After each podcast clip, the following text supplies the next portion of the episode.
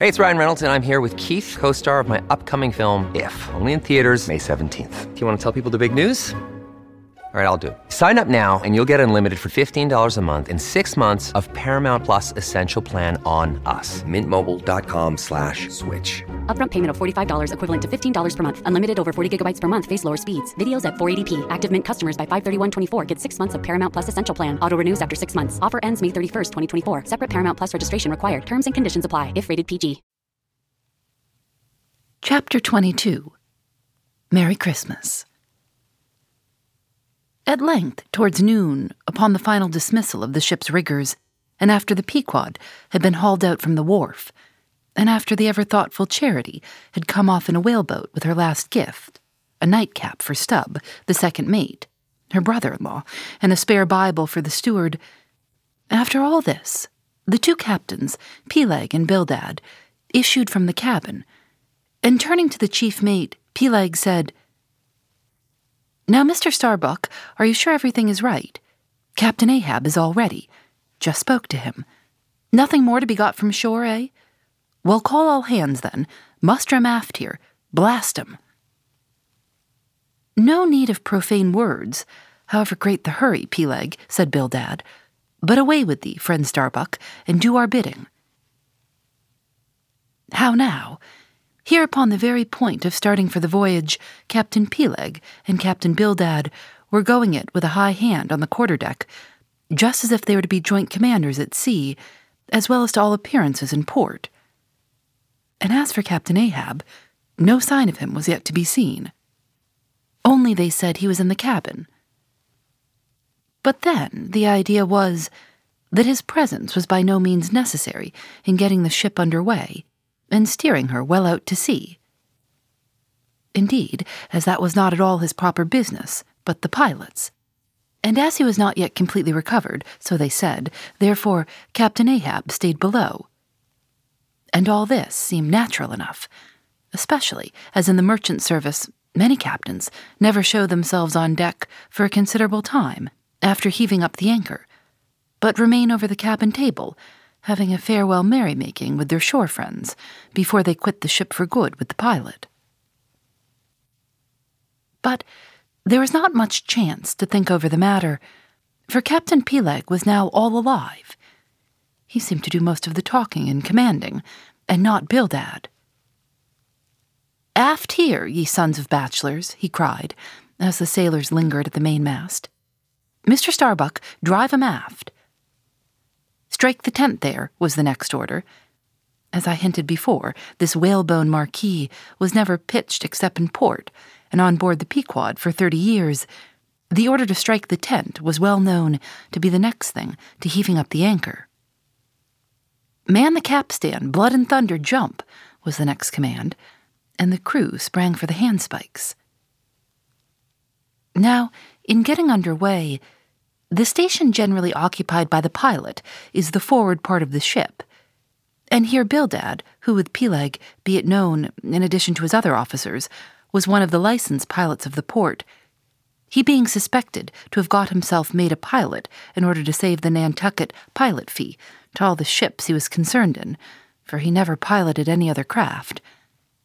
Bildad, I say, might now be seen selectively engaged in looking over the bows for the approaching anchor, and at intervals singing what seemed a dismal stave of psalmody to cheer the hands at the windlass, who roared forth some sort of a chorus about the girls in Booble Alley with hearty goodwill. Nevertheless, not three days previous, Bildad had told them that no profane songs would be allowed on board the Pequod, particularly in getting under way. And Charity, his sister, had placed a small choice copy of Watts in each seaman's berth. Meantime, overseeing the other part of the ship, Captain Peleg ripped and swore astern in the most frightful manner. I almost thought he would sink the ship before the anchor could be got up. Involuntarily, I paused on my handspike and told Queequeg to do the same, thinking of the perils we both ran in starting on the voyage with such a devil for a pilot.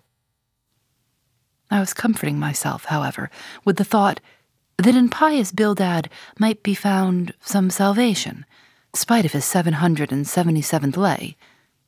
when I felt a sudden, sharp poke in my rear, and turning round, was horrified at the apparition of Captain Peleg in the act of withdrawing his leg from my immediate vicinity. That was my first kick. Is that the way they heave in the merchant service? he roared.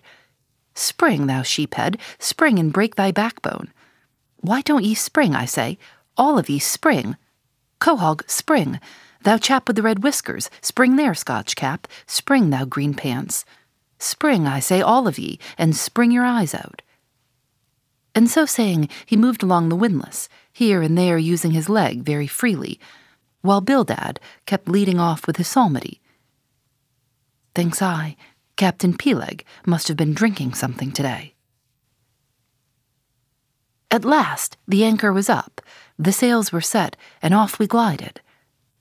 It was a short, cold Christmas, and as the short northern day merged into night, we found ourselves almost broad upon the wintry ocean, whose freezing spray cased us in ice, as in polished armor.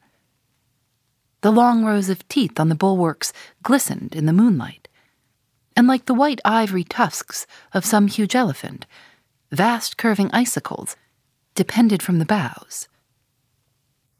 Lank Bildad, as pilot, headed the first watch, and ever and anon, as the old craft deep dived into the green seas, and sent the shivering frost all over her, and the winds howled, and the cordage rang, his steady notes were heard.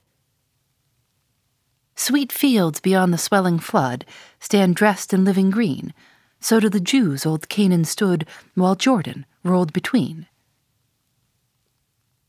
Never did those sweet words sound more sweetly to me than then. They were full of hope and fruition.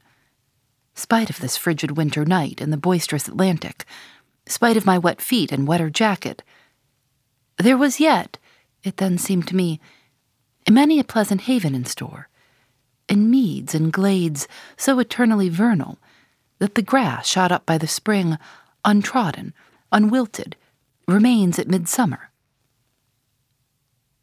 At last we gained such an offing that the two pilots were needed no longer. The stout sailboat that had accompanied us began ranging alongside. It was curious and not unpleasing how Peleg and Bildad were affected at this juncture, especially Captain Bildad. For loath to depart, yet very loath to leave, for good, a ship bound on so long and perilous a voyage, beyond both stormy capes, a ship in which some thousands of his hard earned dollars were invested. A ship in which an old shipmate sailed as captain, a man almost as old as he, once more starting to encounter all the terrors of the pitiless jaw. Loath to say goodbye to a thing so every way brimful of every interest to him. Poor old Bildad lingered long, paced the deck with anxious strides, ran down into the cabin to speak another farewell word there. Again came on deck and looked to windward, looked towards the wide and endless waters, only bounded by the far off unsea eastern continents. Looked towards the land, looked aloft, looked right and left, looked everywhere and nowhere, and at last, mechanically coiling a rope upon its pin, convulsively grasped stout Peleg by the hand, and holding up a lantern, for a moment stood gazing heroically in his face, as much as to say, Nevertheless, friend Peleg, I can stand it. Yes, I can. As for Peleg himself, he took it more like a philosopher. But for all his philosophy, there was a tear twinkling in his eye when the lantern came too near. And he, too, did not a little run from cabin to deck, now a word below, and now a word with Starbuck, the chief mate. But at last he turned to his comrade with a final sort of look about him. Captain Bildad, come, old shipmate, we must go. Back the mainyard there, boat ahoy. Stand by to come close alongside now. Careful, careful. Come, Bildad boy, say your last. Luck to ye, Starbuck. Luck to ye, Mr. Stubb. Luck to ye, Mr. Flask. Goodbye, and good luck to ye all. And this day three years I'll have a hot supper smoking for ye in old Nantucket. Hurrah, and away. God bless ye, And have you in his holy keeping, men, murmured old Bildad, almost incoherently. I hope you'll have fine weather now, so that Captain Ahab may soon be moving among ye. A pleasant sun is all he needs, and you'll have plenty of them in the tropic voyage ye go. Be careful in the hunt, ye mates. Don't stave the boats needlessly, ye harpooners. Good white cedar plank is raised full three per cent within the year. Don't forget your prayers either. Mr. Starbuck, mind that Cooper don't waste the spare staves. Oh, the sail needles are in the green locker. Don't whale it too much a Lord's days, men. But don't miss a fair chance either. That's rejecting heaven's good gifts. Have an eye to the molasses tierce, Mr. Stubb. It was a little leaky, I thought. If ye touch at the islands, Mr. Flask, beware of fornication. Goodbye, goodbye. Don't keep that cheese too long down in the hold, Mr. Starbuck. It'll spoil. Be careful with the butter. Twenty cents the pound it was, and mind ye if. Come, come, Captain Bildad, stop palavering away. And with that, Peleg hurried him over the side, and both dropped into the boat. Ship and boat diverged. The cold, damp night breeze blew between. A screaming gull flew overhead. The two hulls wildly rolled. We gave three heavy hearted cheers and blindly plunged like fate into the lone Atlantic. Chapter 23 The Lee Shore.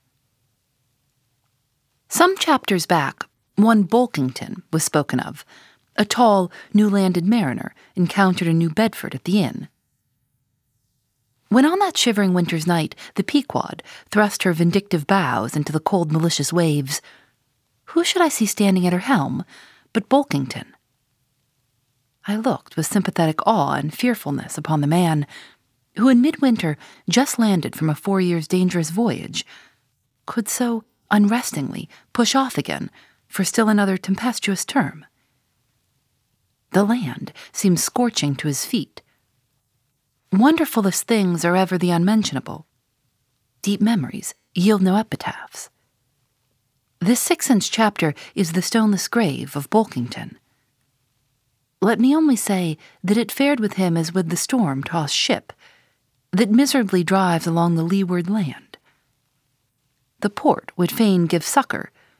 The port is pitiful. In the port is safety, comfort, hearthstone, supper, warm blankets, friends, all that's kind to our mortalities. But in that gale, the port, the land, is that ship's direst jeopardy. She must fly all hospitality. One touch of land, though it but graze the keel, would make her shudder through and through. With all her might, she crowds all sail offshore. In so doing, fights against the very winds that fain would blow her homeward, seeks all the lashed sea's landlessness again. For refuge's sake, forlornly rushing into peril, her only friend, her bitterest foe. Now ye know, Bulkington. glimpses do ye seem to see of that mortally intolerable truth that all deep, earnest thinking is but the intrepid effort of the soul to keep the open independence of her sea, while the wildest winds of heaven and earth conspire to cast her on the treacherous, slavish shore. But, as in landlessness alone resides highest truth, shoreless, indefinite as God, so better is it to perish in that howling infinite than to be ingloriously dashed upon the lee even if that were safety. For warm like then, oh, who would crave and crawl to land? Terrors of the terrible, is all this agony so vain? Take heart, take heart, O Bulkington. Bear thee grimly, demigod. Up from the spray of thy ocean perishing, straight up leaps thy apotheosis. Phoebe Reads a Mystery is recorded in the studios of North Carolina Public Radio, WUNC.